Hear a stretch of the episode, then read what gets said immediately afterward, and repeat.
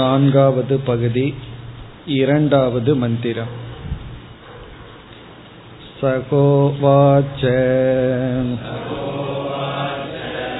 उशस्तश्चाक्रायणक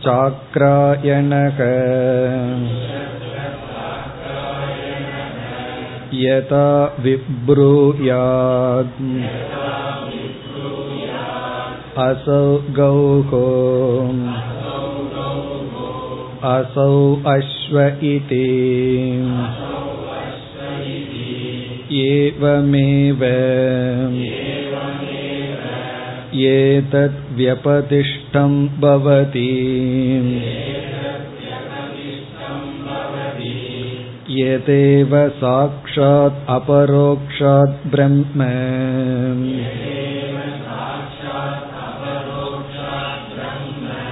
य आत्मा सर्वान्तरः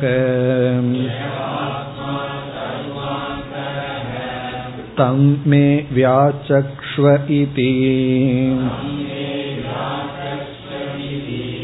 एषत आत्मा सर्वान्तरः कथमो याज्ञवल्क्य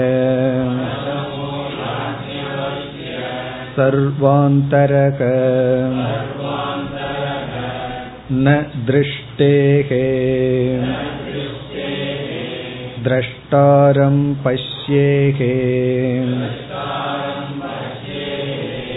न श्रुतेः श्रोतारं शृणुयात्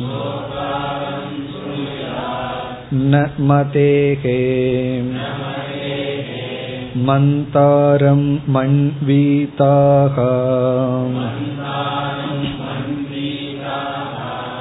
न विज्ञातेः विज्ञातारं विजानीयाः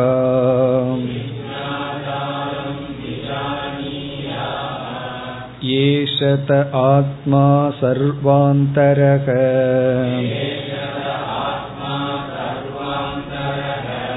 अतोऽन्यतार्थम् ततोह उषस्तश्चाक्रायणः उपरराम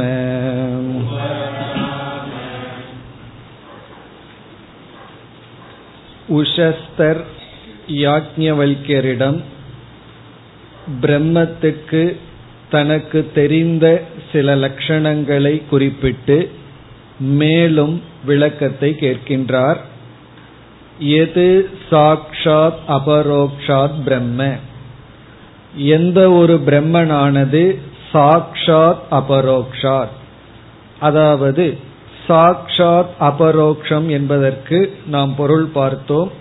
எந்த பிரமாணமும் இல்லாமல் ஸ்வயமாக விளங்கிக் கொண்டிருக்கின்றதோ எக ஆத்மா எந்த ஒரு ஆத்மா அனைத்துக்குள்ளும் இருக்கின்றதோ சர்வாந்தரக தம்மே வியாச்சக்ஷ்வ அதை எனக்கு விளக்குங்கள் என்று கூறினார்.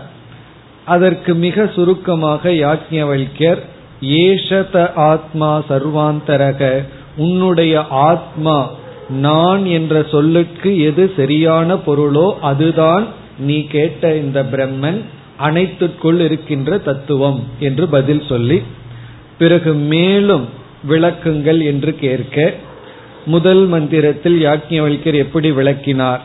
நேரடியாக இதுதான் ஆத்மா என்று சொல்லாமல் எந்த ஒன்றினால் பிராணன் அபானன் போன்ற செயல்களெல்லாம் நடந்து ஒருவன் நான் பிராணனை செய்கின்றேன் நான் அபானனை செய்கின்றேன் என்று சொல்ல முடிகிறதோ?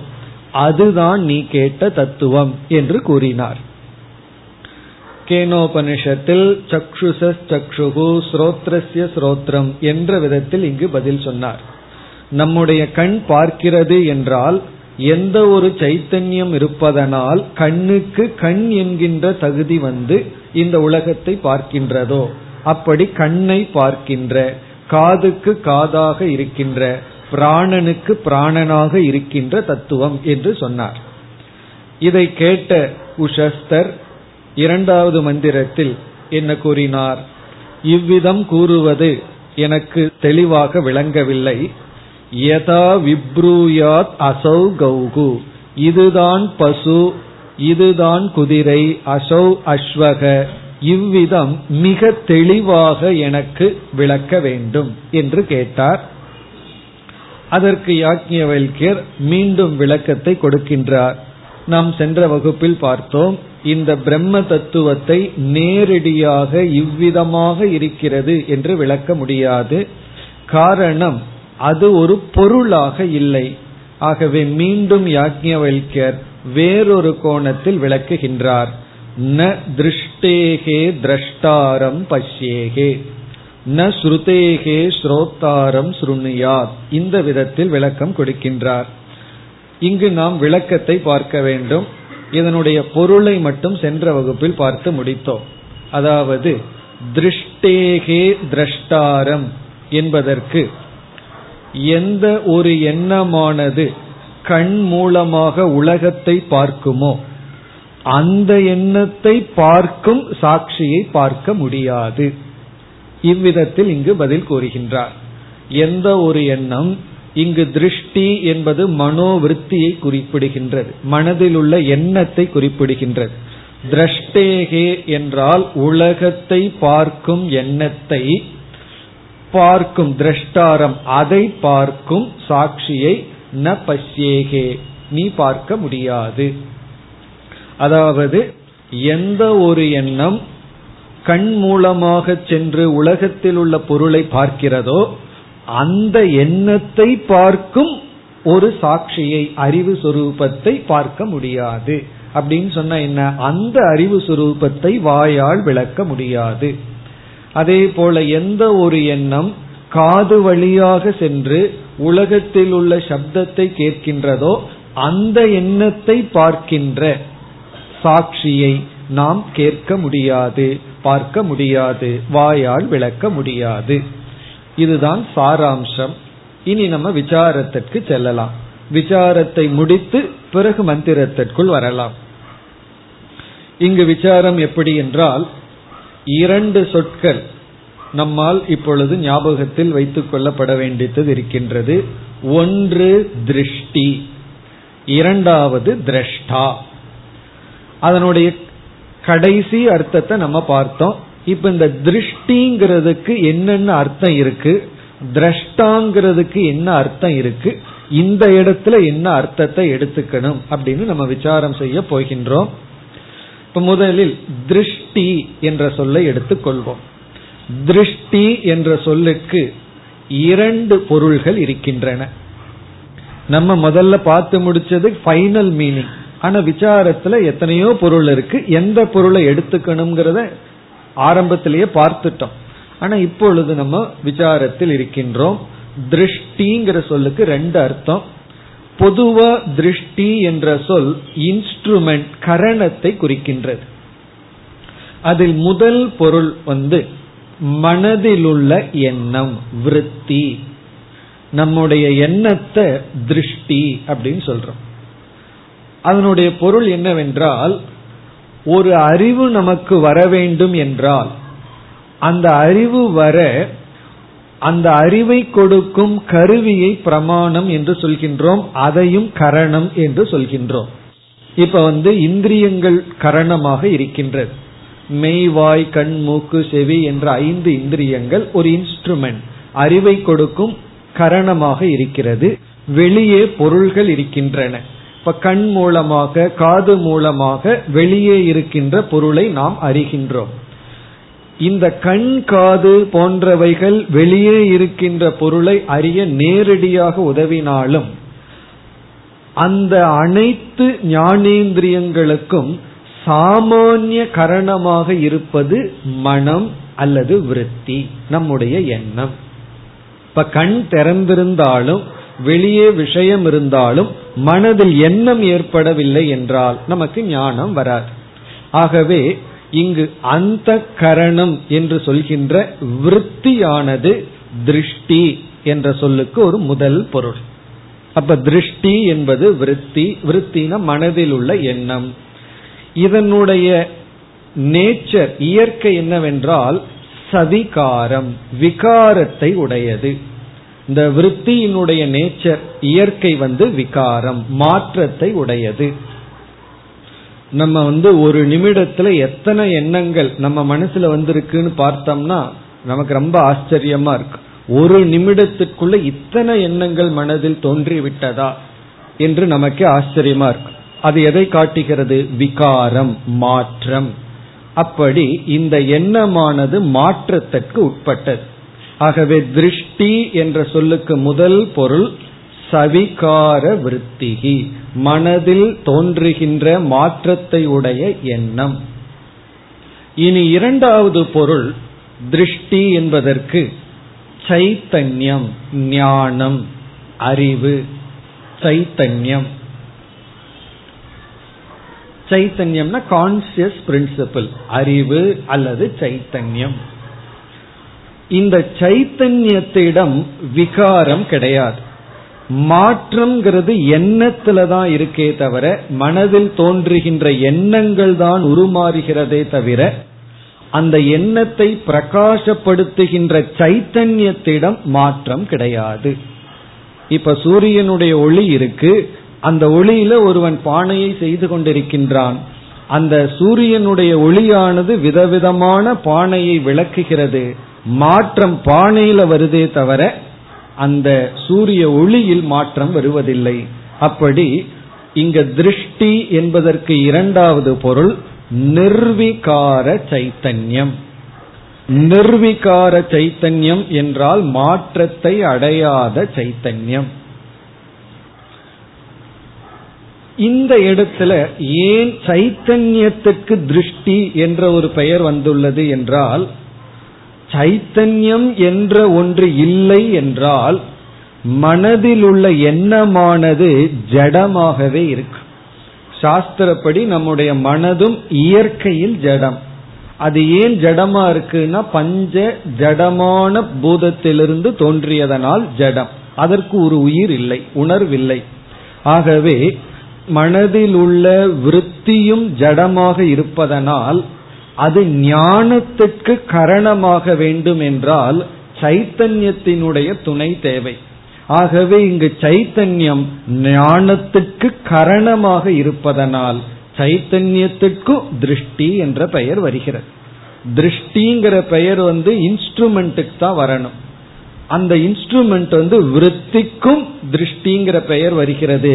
அந்த விருத்தி ஜடமா இருக்கிறதுனால அதை பிரகாசப்படுத்துகின்ற சைத்தன்யத்திற்கும் அறிவு சுரூபத்திற்கும் திருஷ்டி என்ற பெயர் வருகிறது. இப்ப திருஷ்டிங்கிறதுக்கு ரெண்டு அர்த்தம் பார்த்துட்டோம். இனி இரண்டாவது சொல்லுக்கு வருவோம் திரஷ்டா.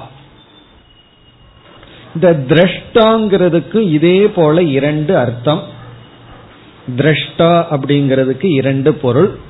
முதல் பொருள் வந்து பார்ப்பவன் அதாவது கர்த்தா. பார்ப்பவன் கேட்பவன் பிரமாதா. முதல் பொருள் வந்து பிரமாதா அறிபவன். இங்க அறிபவன்னா பார்த்து அறிபவன் கேட்டு அறிபவன் சுவைத்து அறிபவன். அப்படி அறிபவன் பிரமாதா அல்லது கர்த்தா. ஞான கர்த்தா அறிபவன். இந்த அறிபவன் வந்து மாறாமல் இருப்பவனா மாறுபவனா என்றால் அறிவு மாற மாற அறிபவனும் மாறிக்கொண்டே இருக்கின்றான்.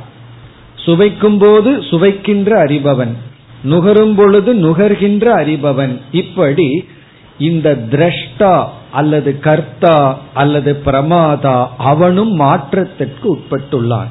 ஆகவே சவிகார திரஷ்டா. திரஷ்டான்னு சொன்னாவே கர்த்தா அறிபவன் பார்ப்பவன் ஸ்ரோத்தான்னா கேட்பவன் அப்படி. இது ஒரு பொருள். இப்ப சவிகார பிரமாதா. மாற்றத்தை அடைந்து கொண்டிருக்கின்ற அறிபவன். திருஷ்டி என்றால் மாற்றத்தை அடைந்து கொண்டிருக்கின்ற எண்ணம் ஒரு அர்த்தம். மாற்றத்தை அடையாத சைத்தன்யம். இங்கு இரண்டாவதுல வந்து மாற்றத்தை அடைகின்ற அனுபவிப்பவன். இங்க வந்து திரஷ்டாங்கிறத அனுபவிதா அப்படின்னு சொல்லலாம். அனுபவித்தான அனுபவிப்பவன் அல்லது அறிபவன் அல்லது கர்த்தா அல்லது போக்தா மாற்றத்திற்கு உட்பட்டவன். இனி இரண்டாவது பொருள் இந்த திரஷ்டா அப்படிங்கிறதுக்கு இரண்டாவது பொருள் நிர்விகார சாட்சி மாற்றத்தை அடையாத சாட்சி. நிர்விகார எந்த மாற்றத்தையும் அடையாத சாட்சி. சாட்சியாக இருக்கின்ற ஒரு சைத்தன்ய தத்துவம். இங்கும் சைத்தன்ய தத்துவம் தான். ஆனா சாட்சிங்கிற வார்த்தையில நம்ம சொல்றோம். இப்படி ரெண்டு பொருள். திரஷ்டா அப்படின்னு சொன்னாவே பிரமாதாவையும் குறிக்கும் சாட்சியையும் குறிக்கலாம். திருஷ்டின்னு சொன்னா எண்ணத்தையும் குறிக்கலாம் சைத்தன்யத்தையும் குறிக்கலாம். இப்படி இருக்கையில் நம்முடைய சாதாரண விவகாரத்துல நம்ம டே டு டே டிரான்சாக்சன் பண்ணிட்டு இருக்கும் பொழுது நான் பார்த்தேன் நான் சுவைத்தேன் நான் சிந்தித்தேன் இப்படி எல்லாம் நம்ம விவகாரம் பண்ணும் பொழுது திருஷ்டிங்கிறதுக்கு பொதுவா என்ன அர்த்தத்தை எடுத்திருக்கோம்? திரஷ்டா அப்படிங்கிற சொல்லுக்கு பொதுவா என்ன அர்த்தத்தை எடுத்திருக்கோம்? அப்படின்னு நம்ம பார்க்க வேண்டும் இப்பொழுது. நம்ம சாதாரண விவகாரத்தில். சாஸ்திரம் எல்லாம் படிக்காம பொதுவா நம்மளுடைய டே டு டே லைஃப்ல ஞானம் இல்லாதவர்கள் என்ன அர்த்தத்தில் பயன்படுத்துவார்கள் அப்படின்னு பார்த்தோம்னா நான் இதை செய்பவன் நான் அதை செய்தேன் நான் இதை பார்த்தேன் இதை சுவைத்தேன் இதை கேட்டேன் அப்படின்னு எல்லாம் சொல்லும் பொழுது நாம் அந்த திரஷ்டா அப்படிங்கிறதுக்கு முதல் அர்த்தத்தை தான் எடுத்துள்ளோம். அந்த முதல் அர்த்தத்தை எடுக்கும் பொழுது திரஷ்டாங்கிற சொல்லுக்கு நம்முடைய மனதை நாம் பொருளாக எடுத்து கொண்டுள்ளோம். எப்பொழுதெல்லாம் நான் திரஷ்டா அப்படின்னு சொல்றோமோ அப்பொழுதெல்லாம் அந்த திரஷ்டாங்கிற சொல்லுக்கு நாம எடுத்துக்கொண்ட அல்லது புரிந்து கொண்ட பொருள் நம்முடைய மனம். நம்முடைய மனதைத்தான் திரஷ்டாங்கிற அர்த்தத்துல பயன்படுத்துகின்றோம். ஆகவே இங்க யார் பிரமாதா? அறிபவன் யார்னா நம்முடைய மனம். நீ அடுத்த கேள்வி கேட்கிறோம். நம்முடைய மனம் அறிபவன் அனுபவிப்பவன் அப்படி என்றால் நம்முடைய மனம் எந்த கரணத்தின் மூலமாக அனுபவிக்கின்றது அறிகிறது என்றால் மனதிலுள்ள எண்ணத்தின் மூலமாக. ஆகவே நம்முடைய திருஷ்டிங்கிற சொல்லுக்கு முதல் அர்த்தத்தை தான் புரிந்துள்ளோம். அப்ப திருஷ்டி என்று நாம் சொல்லும் பொழுது மனதிலுள்ள எண்ணத்தை நாம் புரிந்து கொண்டுள்ளோம் என்னுடைய திருஷ்டி சரியில்லை அப்படின்னு சொன்னா என்னுடைய எண்ணம் சரியில்லைன்னு அர்த்தம். நான் சரியில்லை அப்படின்னா மனசு சரியில்லைன்னு அர்த்தம். நான் இன்னைக்கு ஏனோ டல்லா இருக்கிறேன் அப்படின்னா என்னோட மனசு சரியில்லை. என்னுடைய பார்வை சரியில்லை. நான் புரிஞ்சிட்டது சரியில்லை அப்படின்னு எல்லாம் சொல்லும் பொழுது நம்முடைய விருத்தியை நாம் குறிக்கின்றோம். இப்ப இதை நம்ம சொல்லும் பொழுது எண்ணத்திற்கும் மனதிற்கும் என்ன வேற்றுமை இருக்குன்னு தெரிந்து கொள்ள வேண்டும். பல சமயங்கள்ல எண்ணங்கள் தான் மனம்னு நினைக்கிறோம். அப்படி அல்ல. எண்ணங்கள் என்பது மனம் என்ற ஒன்றில் தோன்றி தோன்றி மறைகின்ற ஒரு தத்துவம். இப்ப மனம் அப்படின்னு ஒண்ணு இருந்தா அது வந்து ஒரு சப்ஸ்டன்ஸ் அதற்குள்ள எண்ணங்கள் தோன்றி தோன்றி மறைகின்றன. என்ன ஓட்டங்களினுடைய ஆதாரம் மனம். அப்ப மனதை என்ன சொல்லலாம்? விருத்தேகே ஆசிரயக. விருத்தியினுடைய ஆசிரியம். எண்ணங்கள் சார்ந்து இருக்கின்ற இடம் நம்முடைய மனம். வெறும் எண்ணமே மனசு கிடையாது. எண்ணங்களே மனம் கிடையாது. ஏன்னா ஆழ்ந்த உறக்கத்துல மனம் ஒடுங்கி இருக்கு. நம்ம வந்து மனம்ங்கிறது சித்தம்னு ஒரு பகுதி இருக்கு. மெமரி எல்லாம் மனதினுடைய ஒரு அங்கம். ஞாபகம் எல்லாம் எங்கேயோ ரெஜிஸ்டர் ஆயிருக்கே. அதெல்லாம் மனதினுடைய ஒரு அங்கம். பிறகு நான் நான் அனாத்மாவை சொல்றதும் ஒரு எண்ணம் தான். அதுக்கும் ஆசிரியம் நம்முடைய மனம்தான் பிறகு வந்து எத்தனையோ விதமான உணர்வுகள் எல்லாம் இருக்கு. கோவப்படுறோம் பொறாமப்படுறோம் அன்பு செலுத்துறோம். இந்த மாதிரி உணர்வுகளுக்கெல்லாம் ஆசிரியமா இருக்கிறது மனம். பிறகு சில டேட்டாவை எல்லாம் எடுத்து சிந்தித்து ஒரு முடிவுக்கு வர்றோம். புத்தின்னு சொல்றோம். இப்படிப்பட்ட எண்ணங்களுக்கெல்லாம் ஆசிரியமா அதிஷ்டானமா இருக்கிற சூக்ம சரீரத்தை நம்ம மனம் என்று சொல்கின்றோம். ஆகவே நாம பொதுவாக புரிந்து கொண்டது என்ன என்றால் நம்முடைய மனம் என்பதைத்தான் பிரமாதாவாக நானாக புரிந்து கொண்டு நான் என்கின்ற பொருளுக்கு அர்த்தமா மனச புரிஞ்சிட்டு அந்த மனச அனுபவிப்பவன் என்றும் அந்த மனம் மனதில் தோன்றுகின்ற எண்ணங்கள் மூலமாக அனுபவம் நடக்கின்றது என்று நாம் புரிந்து கொண்டிருக்கின்றோம். ஆகவே நாம திரஷ்டா ஸ்ரோதா அப்படின்னு சொல்லும் பொழுது மனதை பொருளாக கொண்டு பிறகு அந்த மனம் சிரவண விருத்தி தர்ஷன விருத்தி கேட்கின்ற எண்ணம் பார்க்கின்ற எண்ணம் சுவைக்கின்ற எண்ணம் என்கின்ற எண்ணத்தை நாம் ஒரு கருவியாக நினைத்து இந்த எண்ணத்தின் மூலமாக நான் இதை அனுபவிக்கின்றேன். இந்த அனுபவிக்கின்ற நான் திரஷ்டா அனுபவிக்க உதவி செய்கின்ற இன்ஸ்ட்ருமெண்ட் கரணமானது திருஷ்டி. இதுதான் நம்ம புரிஞ்சிருக்கோம். இனி இதே இடத்துல இனி ஒரு பொருள் அதாவது இனி ஒரு தத்துவம். நான் திரஷ்டா அனுபவிப்பவன். அப்படிங்கும்போது நம்முடைய மனம். இந்த அனுபவம் எனக்கு வர்றதுக்கு இன்ஸ்ட்ருமெண்டா கரணமா இருக்கிறது என்னன்னா மனதில் தோன்றுகின்ற எண்ணம். இனி இந்த மனதிற்கு திரஷ்டாவுக்கு விஷயம் என்ன ஆப்ஜெக்ட் என்ன அப்படின்னு இப்பொழுது கேள்வி வருகிறது. இப்ப திரஷ்டா அனுபவிப்பவன் திருஷ்டி அப்படின்னா மனதில் உள்ள எண்ணம். இனி தர்ஷனம் திருஷ்யம் என்ன அப்படின்னு வரும்பொழுது எப்பொழுதுமே அது ஜெகத்து. இந்த உலகம். இப்ப மனம் என்பது திரஷ்டா மனதில் உள்ள எண்ணம் என்பது திருஷ்டி திருஷ்யம் அது வந்து ஜெகத்து. ஜெகத் அப்படின்னா நம்ம பார்த்து அனுபவிக்கின்ற இந்த உலகம். இப்பொழுது ஒரு பதார்த்தத்தை நம்ம சுவைக்கிறோம். அந்த பொருள் நம்ம சாப்பிடுற பொருள் வந்து திருஷ்யம். இங்க திருஷ்யம்னா வெறும் பார்க்கப்படுவதுன்னு மட்டும் அர்த்தம் அல்ல அனுபவிக்கப்படுவது. இந்த அனுபவிக்கப்படுகின்ற வெளி உலக பதார்த்தம் திருஷ்யம். பிறகு வந்து நாக்கு என்கின்ற இந்திரியத்தின் மூலமாக ஒரு விற்த்தியானது ஏற்பட்டு அந்த விருத்தி கரணமாக செயல்பட்டு மனம் என்கின்ற நானாகின்ற திரஷ்டாவானது இப்பொழுது சுவைப்பவன் ஆகின்றான் அதே போல பார்ப்பவன் ஆகின்றான் கேட்பவன் ஆகின்றான் இதுதான் நடந்துட்டு இருக்கு இது வந்து சாதாரணமா நம்ம ஒவ்வொரு க்ஷணமும் நடந்து கொண்டிருக்கிற விஷயம். இனி அடுத்த விசாரத்திற்கு வந்தா சில சமயங்கள்ல நம்ம சொல்லுவோம் சாட்சி சைத்தன்யம் அப்படிங்கிற வார்த்தையை நம்ம பயன்படுத்துவோம். சாட்சியினுடைய சைத்தன்யம் அப்படிங்கிற வார்த்தையை நம்ம பயன்படுத்தி இருப்போம் சாட்சி சைத்தன்யம்.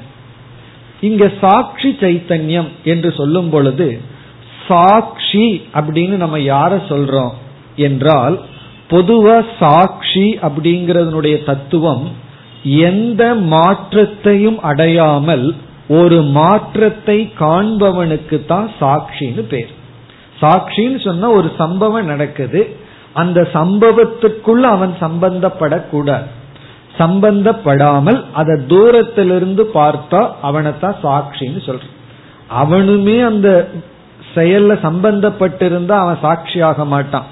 அவன் ஏதோ குற்றவாளி ஆகலாம் அல்லது ஒருத்தன் தானம் பண்ணிட்டு இருக்கான் இவன் அந்த தானத்துக்குள்ள ஒரு அங்கமா இருந்தா தானத்துக்கு சாட்சி ஆக மாட்டான். அதற்கு கர்த்தாவாகி விடுவான் திரஷ்டாவாகி விடுவான்.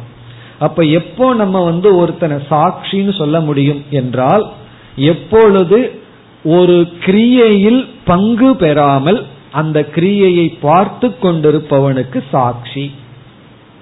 இப்போ சாட்சிங்கிறவனும் பார்ப்பவன் அப்படின்னு ஒரு அர்த்தம் வந்தாச்சு. ஆனா எப்படி பார்ப்பவன்? நிர்வீகார திரஷ்டா. மாற்றத்தை அடையாமல் பார்ப்பவன் அப்படின்னு அர்த்தம் நமக்கு தெரியும். இனி அடுத்தது எந்த ஒரு திரஷ்டாவுக்கும் திருஷ்டி தேவையல்லவா? இப்ப நான் சுவைக்க வேண்டும்னா சுவைப்பவனாக நான் ஆக வேண்டும் என்றால் எனக்கு அந்த சுவையை பற்றிய விருத்தி வந்தாகணும். அதே போல பார்ப்பவனாக நான் ஆக வேண்டும் என்றால் தர்ஷன விருத்தி வர வேண்டும். கேட்பவனாக வேண்டும் என்றால் சிரவண விருத்தி அந்த திருஷ்டிங்கிற கரணம் தேவை. இப்பொழுது நான் நிர்வீகாரமாக மாற்றத்தை அடையாமல் ஒன்றை பார்க்க வேண்டும் என்றால் எனக்கு ஒரு திருஷ்டி தேவை. அந்த சாட்சிக்கு எது திருஷ்டியாக இருக்கிறது? சாட்சிக்கு எது கரணமாக இருக்கிறது என்றால் நாம் அந்த திருஷ்டிங்கிற சொல்லுக்கு இரண்டாவது அர்த்தத்தை பார்த்தோம். நிர்விகார சைத்தன்யம். மாற்றத்தை அடையாத சைத்தன்யம் திருஷ்டிங்கிறதுக்கு இனி ஒரு பொருளா பார்த்தோம். அந்த பொருளை எடுத்துக்கொண்டால் இப்ப நமக்கு என்ன கிடைக்குது? சாதாரணமான பிரமாதா மாறுகின்ற என்ன ரூபமான திருஷ்டியின் மூலமாக இந்த உலகத்தை திருஷ்யமாக கொண்டு அனுபவித்து வருகின்றான். இப்பொழுது சாட்சி என்ற ஒன்று மாறாத சைத்தன்யமான சாட்சி என்ற ஒரு திரஷ்டா அவர் இந்த உலகத்தை எதையோ பார்க்கும் பொழுது அவருக்கு திருஷ்டியாக இருப்பது நிர்விகார சைத்தன்யம். அப்ப நம்ம என்ன சொல்லலாம்? சாட்சி என்ற ஒரு தத்துவம் அதாவது சாட்சினா ஏதோ அறிபவன் ஒரு கான்சியஸ் பிரின்சிபிள் ஒரு அறிபவன் நிர்விகாரமான சைத்தன்யத்தின் மூலமாக எதையோ பார்க்கின்றார். சாட்சின்னு சொன்னா எதற்கு சாட்சின்னு ஒரு கேள்வி வருது நான் எப்படி அனுபவிப்பவன் அப்படின்னு சொன்னா அடுத்த கேள்வி உங்க மனதில் என்ன வரும்? எதை அனுபவிக்கின்றவன் நீ? நான் இப்பொழுது அனுபவிக்கின்றேன் அப்படின்னு சொன்னா அடுத்த கேள்வி எதை அப்படின்னு கேட்போம். விஷயத்தை கேட்போம். ரூபமோ அல்லது வாசனையோ அல்லது சுவையோ. அதே போல சாட்சி என்ற ஒரு தத்துவம் மாற்றத்தை அடையாத சாட்சி என்ற ஒரு தத்துவம் மாற்றத்தை அடையாத சைத்தன்யம் என்கின்ற இன்ஸ்ட்ருமெண்ட் கரணத்தின் மூலமாக எதை அறிகின்றது? சாட்சியம் என்ன? என்ற ஒரு கேள்வி வருகிறது. சாட்சியம் என்றால் அறியப்படுவது என்ன?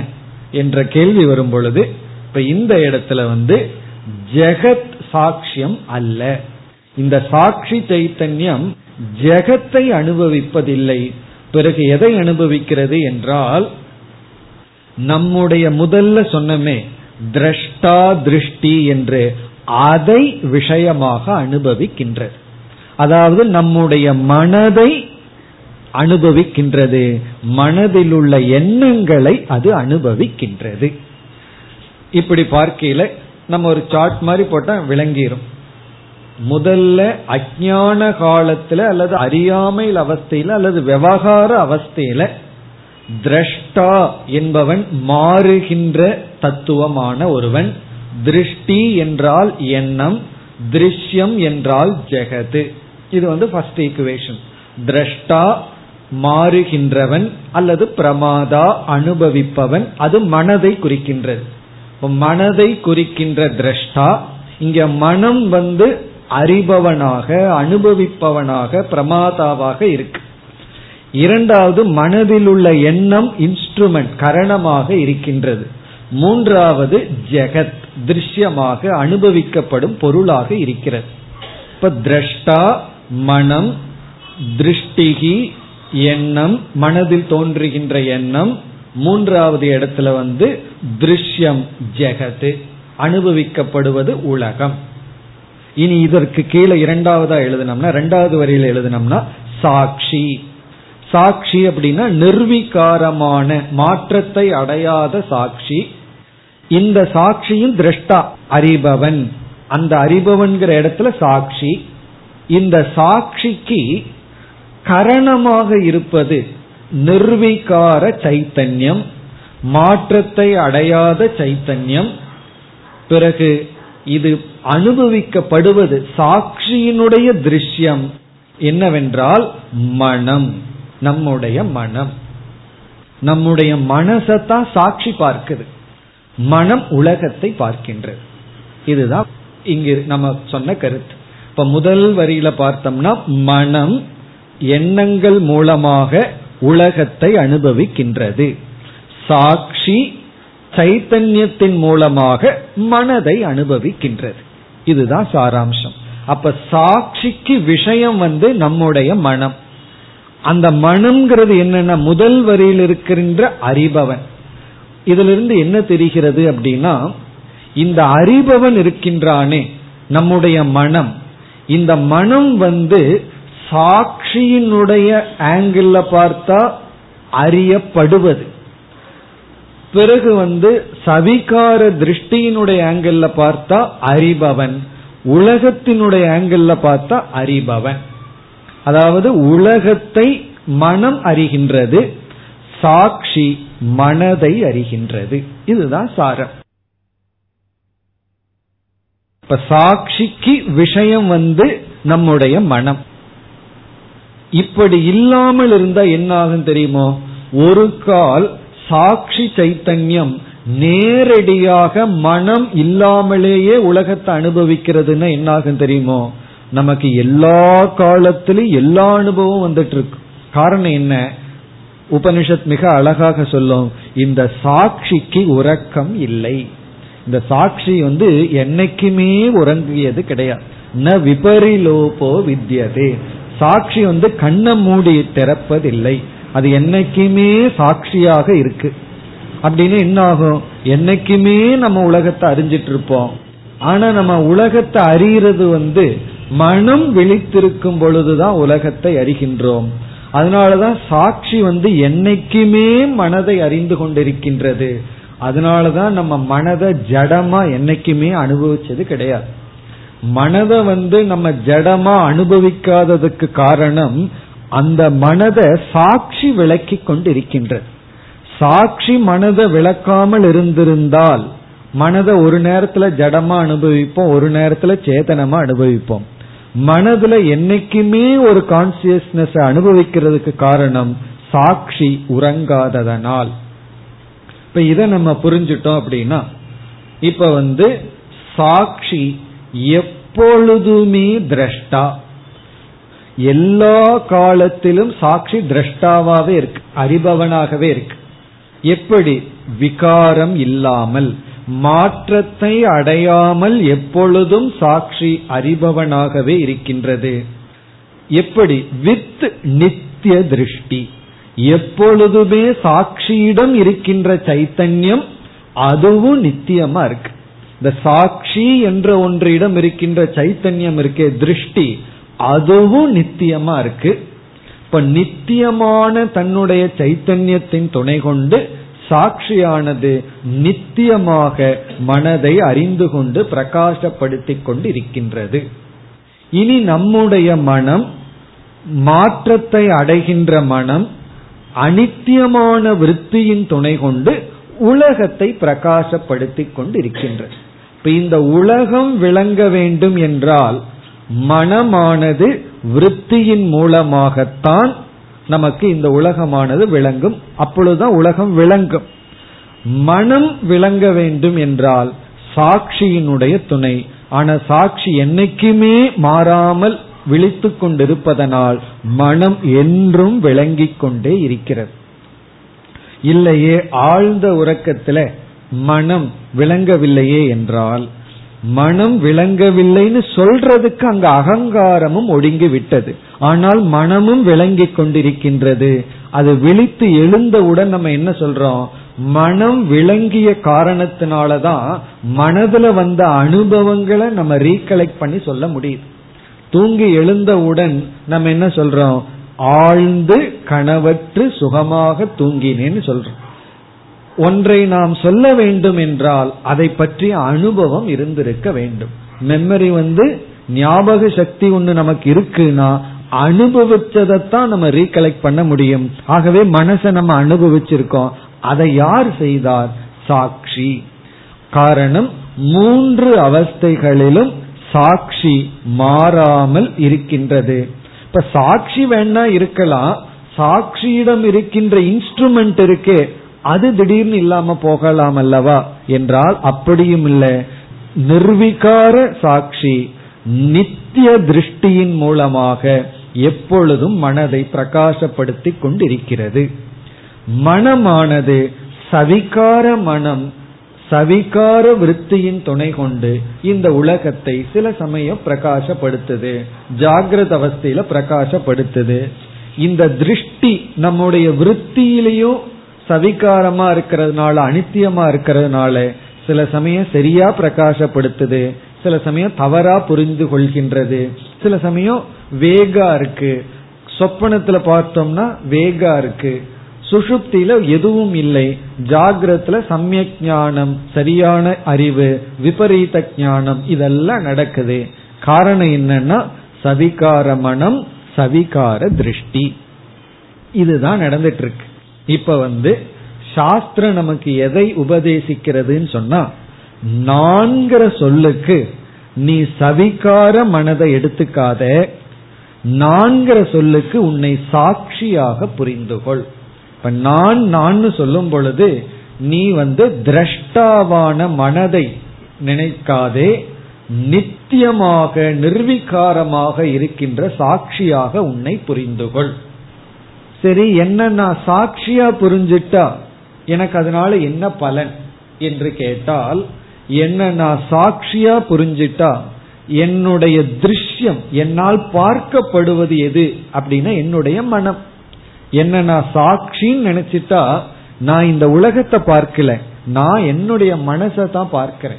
ஆகவே இந்த உலகத்துல ஒரு குறையும் கிடையாது. ஏதாவது இருந்து என்னுடைய மனசுல தான். அந்த மனதும் நான் அல்ல என்னால் பார்க்கப்படுவது. இந்த உலகத்துல எத்தனையோ பொருளை பார்க்கிறேன்.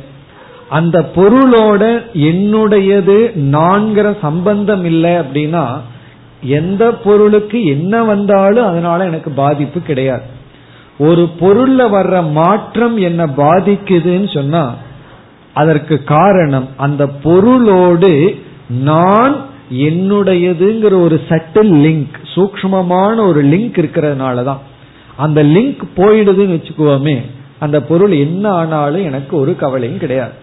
ஒரு காரை நான் வச்சிருக்கேன் அந்த கார் என்னுடையதுன்னு இருக்கிற வரைக்கும் ஒரு ஸ்கிராச் வந்தாலும் என்ன நடந்தாலும் அது என் மீது வர்ற ஸ்கிராச் அதை நான் வித்துறேன் வித்து அரை மணி நேரத்தில் அந்த கார் வந்து ஆத்துல விழுந்துடுது. அதனால ஏதாவது எனக்கு ஆகுமான சந்தோஷப்படும். வித்ததுக்கு அப்புறம் இது நடந்திருக்கேன்னு சொல்லி. காரணம் என்ன? ஏன்னா அங்க மமகாரம்ங்கிற லிங்க் கிடையாது. ஆகவே இந்த உலகத்துல வர்ற அனைத்து மாற்றங்களும் எனக்கு சம்பந்தம் இல்லை. காரணம் என்ன? அது திருஷ்யம். என்னோடு சம்பந்தப்படாத என்னால் வெறும் பார்க்கப்படும் பொருள். இப்ப நம்முடைய மனசு இருக்கு. அந்த மனதுனால தான் நம்ம துயரப்பட்டு இருக்கோம். நமக்கு சம்சாரமே மனசுனால வருது. இப்ப அந்த மனமே வெளியே பார்க்கப்படும் பொருளுக்கு சமமாகி விட்டால் அப்ப நம்ம எப்படி துக்கப்பட முடியும்? துக்கப்பட முடியாது. முயற்சி பண்ணாலும் முடியாது. அதாவது அஜான காலத்துல யாராவது துக்கப்படணும்னு முயற்சி செய்கிறார்களா? அனீஷயா சோச்சத்தின் உபனிஷத் சொல்லும். தன்னுடைய விருப்பத்துக்கு மாறாக இவன் துயரப்படுகின்றான். மோக்ஷ காலத்துல அனீஷயா திருப்தியதி. வேற வழி இல்லாம சந்தோஷத்தான் பட முடியும் வருத்தப்பட முடியாது. வருத்தப்படணும்னு நினைச்சாலும் வருத்தப்பட முடியாது. அண்மையில ஒருவர் என்னிடத்துல சொன்னார்கள் எனக்கு வந்து வருத்தப்படணும்னு நினைக்கிறேன் என்னால முடியல அப்படின்னு ஒரு வருத்தம் வந்துட்டு அவர்களுக்கு. அதாவது தன்னுடைய மிக நெருங்கிய உறவினர் அவர் மீது அவங்க அன்பு வேற வைத்திருந்தார்கள் வெறுப்புக்குரியவர் அல்ல அவங்க இறந்துட்டாங்களாம். எல்லாம் வந்து இவங்க அழுகணும்னு எதிர்பார்த்துட்டு இருந்திருக்காங்க. ஆனா இவங்களுக்கு அழுகல. துயரம் வரல. ஆகவே குற்ற உணர்வோடு என்னிடத்துல கேட்டார்கள் எனக்கு துயரம் வரல அது தப்பா? ஆனா அவர் மீது நான் அன்பு செலுத்தி இருக்கேன் எந்த விதத்துல குறையும் இல்லை. ஆனா எனக்கு ஏன் துக்கம் வரலன்னு சந்தோஷப்படுற விஷயம். இதுல வந்து நீங்க நீக்க வேண்டியது குற்ற உணர்வை மட்டும்தான். அதாவது ஒருவர் மீது நமக்கு அன்பு இருக்குங்கிறத அழுதுதான் காட்டணுங்கிற அவசியம் கிடையாது. ஆனா சில பேருக்கு அதுதான் நினைக்கிறார்கள். எனக்கு உடல் சரியில்லையா? நீ அழுகலினா அன்பு இல்லை. நீ அழுதினா தான் அன்பு இருக்கு. அலட்டிக்கலினா அன்பு இல்லை. அலட்டித்தா தான் அன்பு இருக்குன்னு நினைக்கிறார்கள். அப்படி அல்ல. அதாவது துயரப்பட முடியாது. துயரப்படாமல் இருக்கவும் முடியாது. இது வந்து ஞானம். நம்முடைய அபிமானத்தின் அடிப்படையில். இப்படி நம்முடைய மனமே நமக்கு திருஷ்யமாகி விட்டால் அப்படின்னா என்ன? எத்தனையோ பொருள்களை பார்க்கிறோம் எத்தனையோ பொருள்கள் ஓடிக்கொண்டிருக்கின்றது அதே போல நம்முடைய மனம் மாறிக்கொண்டிருக்கின்றது. நம்முடைய மனதில் இருக்கின்ற பலம் நம்முடைய மனதில் இருக்கின்ற பலகீனங்கள் நம்ம மனசு சில சமயம் ஏதாவது தப்பா முடிவு பண்ணுது சில சமயம் சரியா முடிவு பண்ணுது. இதனாலையும் நான் பாதிக்கப்படாமல் இருப்பவன். எனக்கு பாதிப்பு இல்லை. இது எப்ப வரும் அப்படின்னா நான் சாட்சி என்று புரிந்து கொள்ளும் பொழுது இப்ப நான் சாட்சின்னு புரிந்து கொள்ளும் பொழுது நம்முடைய மனது சாட்சியம். நான் சாட்சினா எதற்கு சாட்சி? நான் எதை வேடிக்கை பார்க்கிறேன் அப்படின்னா என்னுடைய மனதை. என்னுடைய மனதை நான் வேடிக்கை பார்க்கும் பொழுது மனதில் இருக்கின்ற அனைத்து செயல்களும் குறைகளும் எனக்கு எந்த விதமான பாதிப்பையும் கொடுக்காது. இந்த கருத்தை நம்ம கவனமா புரிந்து கொள்ள வேண்டும். இது ஆரம்பத்திலேயே சில பேர் புரிஞ்சிட்டு அப்படின்னா சித்த சுத்தி எதுக்கு? மனதில் என்ன இருந்தாலும் அசுத்தம் இருந்தாலும் சரி தூய்மை இருந்தாலும் சரி அதுதான் என்ன பாதிக்காதே. நான் தான் சாட்சி சைத்தன்யமாச்சே. இப்படி வேதாந்தம் பேசிட்டு மனதில் அசுத்தத்தை எல்லாம் வச்சிருந்தோம்னு வச்சுக்குவோமே. நம்ம இப்படி ஏமாத்தினோம்னா நம்ம மனம் அதுக்கு மேல நம்ம ஏமாற்றிடும் அதற்காக இதை நம்ம பயன்படுத்த கூடாது அப்படி நம்ம பேசுறோம் அப்படிங்கறதே மனதில் இருக்கின்ற அசுத்தியினுடைய விளைவுதான். மனதை தூய்மைப்படுத்தினாதான் உண்மையிலேயே இப்படி நம்மளால பேச முடியும். உண்மையிலேயே பேசுறதுங்கிறது வேற பேசுறதுங்கிறது வேற. நம்ம பேசுறதுங்கிறது ஒண்ணு நிஜமாலுமே நம்ம புரிஞ்சிட்டு பேசுறதுங்கிறது ஒண்ணு. இப்ப வந்து ஒருவர் இறந்துட்டாங்கன்னு சொன்னா நம்ம போய் ஆறுதல் சொல்லுவோம் தத்துவம் பேசுவோம். ஆத்மான ஜாயத்தே மிரியதே ஆத்மா பிறக்கிறது இல்லை இறக்கிறது இல்லை அபரிகாரியார்த்தே விளக்க முடியாத மாற்ற முடியாததுல பகவான் ஏத்துக்க சொல்ற அதெல்லாம் சொல்லிட்டு இருப்போம். உடனே நம்ம வீட்டுல அதே நடந்ததுன்னு வச்சுக்குவோமே அது அவங்க வந்து சொல்ல வேண்டியது இருக்கு. காரணம் என்ன? நமக்கென்று வரும் பொழுதுதான் உண்மை தெரியுது. மற்றவர்களுக்கு உபதேசம் பண்றது சுலபம். ஆகவே இந்த நான்கிற சொல்லுக்கு சாட்சி அப்படின்னு வெறும் வாயில நம்ம சொல்லிட்டு ஆகவே மனசுக்குள்ள எந்த விதமான மாற்றங்கள் இருந்தாலும் அது என்ன பாதிக்கிறது இல்லைன்னு சொல்வது வந்து உண்மை அல்ல உண்மையிலேயே அந்த அளவுக்கு சொல்லணும்னா நமக்கு அந்த அளவுக்கு சித்த சுத்தி வந்து ஞானம் ஞான நிஷ்டை ஏற்பட்டிருக்கணும். ஞான நிஷ்டைக்கு அப்புறம் கூட மனதினுடைய சுவாவம் சத்துவ ரஜ சமஸ்னு மூணு குணத்துக்குள்ள மாறி வருவது. இதத்தான் பகவான் வந்து குணாதீத லட்சணத்துல பிரகாசம் ச பிரவருத்திம் ச மோகமேவச்ச பாண்டவ. பிரகாசம் பிரவருத்தி மோகம்ங்கிறது மனதினுடைய சுவாவம் அதெல்லாம் வரும் பொழுது நத்வேஷ்டி சம்பிரவருத்தாணி ந நிவருத்தாணி காங்கதி அதுக்கு ஆதாரமே இந்த பகுதி தான் அதாவது அவன் வந்து இந்த பிரகாசம் சாத்விகமான குணம் வந்தாலும் சந்தோஷப்படுறதோ சில சமயம் ராஜச தாமசமான விருத்தி வந்தா துக்கப்படுறதோ இல்ல காரணம் அவன் தன்னை மனதிற்கும் சாட்சியாக புரிந்துள்ளான். அப்படி புரிந்து கொண்டால் நம்முடைய பலன் நம்முடைய மனமே வெளியே பார்க்கின்ற வெளியே பார்க்கின்றன்னா நம்முடைய மமகாரம் சம்பந்தப்படாத பொருளை பார்க்கின்ற பொருளுக்கு சமமாகி விடுகிறது. ஆகவே நம்ம எவ்வளவு தூரம் முன்னேறணும்? நம்முடைய மனதிடமே இருக்கின்ற மமகாரத்தை நீக்கணும். ஆனா இப்ப என்னன்னா மனமே அகங்காரமா மாறி மனதிற்கு வெளியே இருக்கிற பொருள் மமகாரத்திற்கு விஷயமா இருக்கு. இப்ப எவ்வளவு தூரத்தில் இருக்கும்? எவ்வளவு தூரத்தில் இருக்கும்? அதே சமயம் எவ்வளவு பக்கத்திலும் இருக்கும்? நம்ம வந்து மிக அருகில் இருக்கிறது மனசு. அந்த மனம் மமகாரத்திற்கு விஷயமாக கூடாது என்னுடைய மனம்னு கூட சொல்லக்கூடாது. அப்படி இருக்கையில நானே மனமாகி மனதோக்கு சில பொருள்கள் என்னுடையதுங்கிற நிலையில் இருக்கு. இப்ப வந்து இங்க சாட்சி நான் அப்படின்னு சொல்லும் பொழுது மனம் அப்படிங்கிறது சாட்சியம். நான் சாட்சி சைத்தன் சாட்சி சொரூபமானவன். சாட்சி சொரூபமான நான் சைத்தன்யம் நிர்வீகார சைத்தன்யத்தின் துணை கொண்டு மனதை பிரகாசப்படுத்தி கொண்டிருக்கின்றேன். சரி இந்த இடத்துல என்ன உபதேசம்னா இப்படிப்பட்ட சாட்சியான என்னை. இப்ப நான் யார்னா சாட்சி. நான் என்ன செய்கின்றேன் நித்தியமான சைத்தன்யத்தின் துணை கொண்டு நான் மனதை பிரகாசப்படுத்துறேன். ஆனா இந்த மனசு என்ன செய்யுது என்னிடத்துல வாங்கின பிரகாசத்தை எடுத்துக்கொண்டு அதற்குள்ள ஒரு விருத்திய உருவாக்கி இந்த உலகத்தை பார்த்துட்டு இருக்கு. இங்க என்ன உபதேசம்னா இந்த விருத்தி இருக்கே அந்த விற்பியானது இந்த சாட்சியை பார்க்க முடியுமா விளக்க முடியுமா? அதான் இப்ப கேள்வி. நான் சாட்சி மாற்றத்தை அடையாத சாட்சி அந்த மாற்றத்தை அடையாத சாட்சியான என்னிடத்தில் மாற்றத்தை அடையாத ஒரு சைத்தன்யம் இருக்கின்றது. அதன் மூலமாக மனதை நான் பார்க்கின்றேன் மனதை நான் பிரகாசப்படுத்துகின்றேன். அதனால பிரகாசப்படுத்தப்பட்ட மனதில் ஒரு திருஷ்டி தோன்றுகிறது ஒரு விருத்தி தோன்றுகிறது. அது வெளி விஷயத்தை விளக்குமே தவிர அந்த திருஷ்டியின் துணை கொண்டு சாட்சியை அறிய முடியுமா? என்றால் இங்க யாக்ஞவல்யர் முடியாது அப்படின்னு பதில் சொல்றார். இப்ப இங்க யாக்ஞவல்யருடைய பதில் என்னன்னு சொன்னா இந்த திருஷ்டி இருக்கல்லவா? இப்பொழுது திருஷ்டிங்கிறதுக்கு நம்ம ஏற்கனவே முதல் பதில் பார்த்துட்டோம். மனதில் தோன்றுகின்ற எண்ணம். இந்த திருஷ்டி இந்த திருஷ்டியை பார்க்கின்ற திரஷ்டா அது யாருன்னா சாட்சி. இந்த திருஷ்டியையும் பிறகு மனம்ங்கிற ஒரு திரஷ்டாவையும் பார்க்கின்ற ஒரு திரஷ்டா சாட்சி அதை யாரும் பார்க்க முடியாது. அப்படின்னு சொன்ன அதை நான் விளக்க முடியாது. நீ இப்படி புரிஞ்சுக்கணும் அவ்வளவுதான்.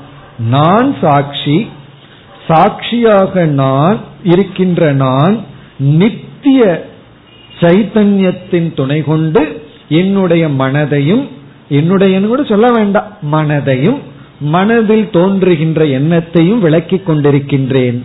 அந்த எண்ணத்துக்கு உலகம்தான் விஷயமாகுமே தவிர சாட்சி விஷயம் ஆகாது. இதுதான் இவருடைய இந்த உபதேசம். இப்ப நம்ம பார்த்தோம்னா என்ன பொருள்? நம்ம நாலு அர்த்தம் பார்த்தோம். திருஷ்டிக்கு ரெண்டு பொருள் திரஷ்டாவுக்கு ரெண்டு பொருள். இப்ப நம்ம இறுதியா திருஷ்டி இஸ் ஈக்வல் டு மனோவிருத்திகி ஏற்கனவே பார்த்ததுதான். இதனுடைய கன்க்ளூஷன் இப்போ. இப்ப திருஷ்டி என்பது மனதில் தோன்றுகின்ற எண்ணம். திரஷ்டா என்றால் இங்கு வந்து சாட்சி. அப்ப இங்க திருஷ்டிங்கிற சொல்லுக்கு மனதில் இருக்கின்ற எண்ணம் திரஷ்டாங்கிற சொல்லுக்கு சாட்சியை குறிக்கின்றது. இனி நம்ம வந்து இங்க நம்ம பார்த்தோம் அப்படின்னா இங்க என்ன சொல்லப்பட்டிருக்குன்னா திருஷ்டேகே என்றால் எண்ணத்தினுடைய எண்ணத்தை திரஷ்டாரம் பார்க்கின்ற சாட்சியை மனதில் உள்ள எண்ணத்தை பார்க்கின்ற சாட்சியை ந பஷ்யேகே நீ பார்க்க முடியாது. இனி நம்ம மந்திரத்திற்கு வந்து பார்ப்போம். கதம யாக்ஞவல்ய சர்வாந்தரக. ஹே யாக்ஞவல்யம் அந்த சர்வாந்தர ஆத்மாவை மீண்டும் விளக்குங்கள். இனி விளக்கத்தை பார்த்தா ந திருஷ்டேகே திரஷ்டாரம் பஷ்யேகே. இதுக்கு என்ன டிரான்ஸ்லேஷன் முதல்ல திருஷ்டேகே. திருஷ்டேகே என்றால் எண்ணம் மனதில் தோன்றுகின்ற எண்ணம்.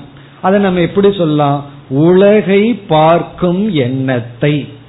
திருஷ்டேகே இஸ் ஈக்வல் டு உலகத்தை பார்க்கும் எண்ணத்தை. உலகத்தை பார்க்கும் எண்ணத்தை திரஷ்டாரம் பார்க்கும் சாட்சி சைத்தன்யத்தை. உலகத்தை பார்க்கும் எண்ணத்தை திரஷ்டாரம். பார்க்கும் சாட்சி சைத்தன்யத்தை ந பஷ்யேகே நீ பார்க்க முடியாது. உலகத்தை பார்க்கும் எண்ணத்தை பார்க்கும் சாட்சி சைத்தன்யத்தை அந்த எண்ணத்தின் மூலமாக நீ பார்க்க முடியாது. ஆகவே அந்த சாட்சி சைத்தன்யத்தை நீ கேட்டது போல இதுதான் மாடு இதுதான் குதிரை அப்படின்னு விளக்க முடியாது. இதுதான் சாரம். இனிமேல் மற்றதெல்லாம் அதே பேட்டர்ன்ல தான் வருது. அடுத்தது பார்த்தோம்னா ந ஸ்ருதேகே ஸ்ரோத்தாரம் ஸ்ருணுயாத். ஸ்ருதேகே என்றால் கேட்கும் எண்ணம். அதாவது சப்தத்தை கேட்கும் எண்ணத்தை ஸ்ரோத்தாரம் அறியும் சாட்சியை. சப்தத்தை கேட்கும் எண்ணத்தை கேட்கும் சாட்சியை. இங்க கேட்கும் சாட்சியைனா அறியும் சாட்சியை ந சுருணுயாத் கேட்க முடியாது அறிய முடியாது. ந மதேகே மந்தாரம் மன்வீதாகா மதேகென சிந்திக்கின்ற அனுமானத்தின் மூலமாக யோசிக்கின்ற. மதேகே சிந்திக்கின்ற எண்ணத்தை மந்தாரம் விளக்குகின்ற சாட்சியை ந மண்வீதாக அறிய முடியாது. இதை பார்த்து இப்படியே டிரான்ஸ்லேட் பண்ணணும்னா எப்படி வரும்னா சிந்திக்கின்ற எண்ணத்தை சிந்திக்கின்ற சாட்சியை சிந்திக்க முடியாது. சிந்திக்கின்ற எண்ணத்தை சிந்திக்கின்ற சாட்சியை சிந்திக்க முடியாது. குழப்பமா இருந்ததுன்னு என்ன பண்றோம்? என்ன அர்த்தம்? சுருக்கமா? எந்த ஒரு எண்ணம் எதோ விஷயத்தை சிந்திக்கிறதோ அந்த எண்ணத்தை பிரகாசப்படுத்தும் சாட்சியை பார்க்க முடியாது. அந்த எண்ணம் விளக்காது. அடுத்தது ந விஜாதேகே விஜாதாரம் விஜானியாகா. இங்க விஜயானம்னா மீண்டும் மனம் மதேகேன சிந்திக்கின்ற விக்ஞாதான்னு அறிகின்ற அதாவது சில டேட்டாவை எல்லாம் கலெக்ட் பண்ணி அறிகின்ற ஒரு தத்துவத்தை அறிகின்ற அறிவை அறியும் அறிவினால் அந்த அறிவை அறிய முடியாது. அதே கருத்து தான் இப்படியே சொல்லிட்டே போலாம். ஆகவே ஒரு முடிவுரை பண்றார். ஏஷத ஆத்மா சர்வான் தரக. அதுதான் உன்னுடைய ஆத்மா. அதைத்தான் நீ ஆத்மா என்று புரிந்து கொள்ள வேண்டும். அததான் உன்னுடைய ஆத்மா. அதைத்தான் ஆத்மா என்று புரிந்து கொள்ள வேண்டும். அது எப்படி இருக்கு? சரி இந்த சாட்சி யாருகிட்ட இருக்கார்கள்? என்னிடத்துல மட்டும்தான் இருக்கு உன்னிடத்தில் இல்லையானா? சர்வான் தரக. எல்லா ஜீவராசிகளுக்குள்ளும் இதே சாட்சி தான் இருக்கின்றது. இப்ப இதுவரைக்கும் ஒரு உபதேசம். இனி கடைசி பகுதி அடுத்த டாபிக்கு போற. இதுவரைக்கும் நித்திய சாட்சியை விளக்கினார். நித்தியமான மாறாத அறியாத சாட்சி சொரூபத்தை விளக்கினார். இனி வந்து அடுத்த பகுதி. அதக அந்நத் ஆர்த்தம். அதோன்யதார்த்தம். இது கடைசி பகுதி வேற ஒரு டாபிக் இப்ப இந்த வார்த்தை தான் அதக அந்நத் ஆர்த்தம்ங்கிறது தான். ஜெகத் மித்யா என்பதற்கு நமக்கு உபனிஷத் பிரமாணம். உபனிஷத் நேரடியா மித்தியான்னு சொல்ற இடம் இது. அதனாலதான் பிருகதாரண்யக்கு ரொம்ப முக்கியமா நம்ம சொல்றோம். எல்லா கருத்துக்களும் ஒருங்கிணைந்து இருக்கின்ற உபனிஷத்து பிருகதாரண்யக்கம். இதெல்லாம் தான் முக்கியமான பிரமாணம். அதக அந்ய ஆர்த்தம். மிக மிக முக்கியமான பிரசித்தமான சொல். எப்பொழுதெல்லாம் உலகம் நம்ம டிஸ்டர்ப் பண்ணுதோ அப்ப இந்த வார்த்தையை நம்ம ஒரு மந்திரம் மாதிரி ஜபிக்கணும். அர்த்தத்தோட ஜபிச்சா அது நிதித்தியாசனம். அதோன்யதார்த்தம். அதனால ஒவ்வொரு சொல்லினுடைய பொருளை பார்த்துட்டு பிறகு விளக்கத்துக்கு போவோம். அசக என்ற சொல்லுக்கு பொருள். அதாவது அதை காட்டிலும் அதற்கு வேறான அதற்கு அதிலிருந்து அதிலிருந்து அதிலிருந்து என்றால் எதிலிருந்து சாட்சி சைத்தன்யத்திலிருந்து சாட்சியிடமிருந்து அதக சாட்சியிடமிருந்து. அதகன அதனிடமிருந்து அர்த்தம். அதக இஸ் ஈக்குவல் டு அதனிடமிருந்து. இங்க அதனிடமிருந்துங்கிற புரோனவனுக்கு என்ன பொருள் எடுத்துக்கணும்? இங்க சாட்சியை பத்தி தானே உபதேசம் பண்ணார். ஆகவே ஆத்மனக ஆத்மாவிடம் இருந்து சாட்சினக சாட்சியிடமிருந்து அந்நது வேறாக இருக்கின்ற அனைத்தும். ஆத்மாவுக்கு அந்நியத்துனா வேறாக உள்ள அனைத்தும்.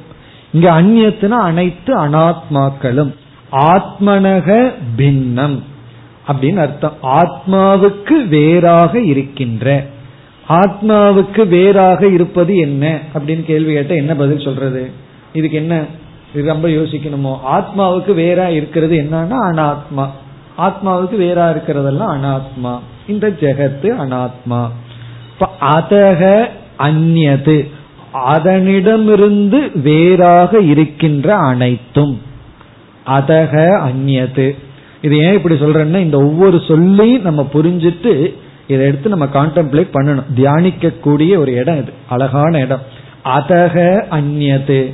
அதனிடமிருந்து வேறான வேறாக இருக்கின்ற அனைத்து. இங்க அதனிடமிருந்துனா சைத்தன்யத்திடமிருந்து ஆத்மாவிடமிருந்து அல்லது பிரம்மனக பிரம்மத்திடமிருந்து அந்நத் வேறாக இருக்கின்ற அனைத்து அனாத்மாவும் ஆர்த்தம்.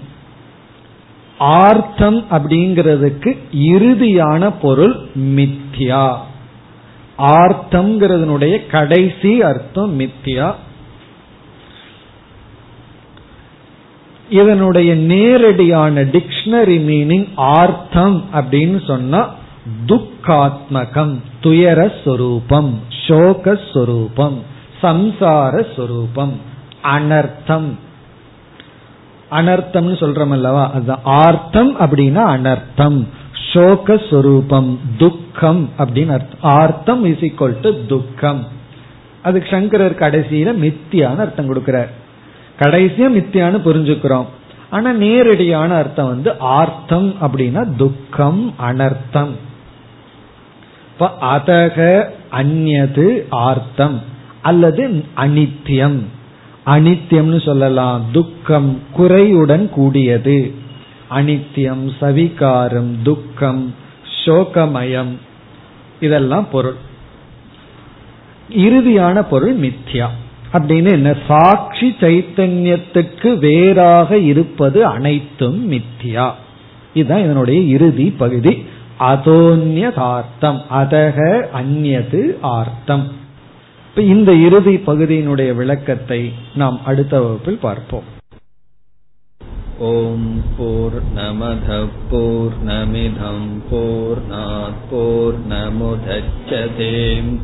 पूर्णस्य पूर्णमादाय पूर्णमेवावशिष्यते ॐ शान्ति शान्ति शान्तिः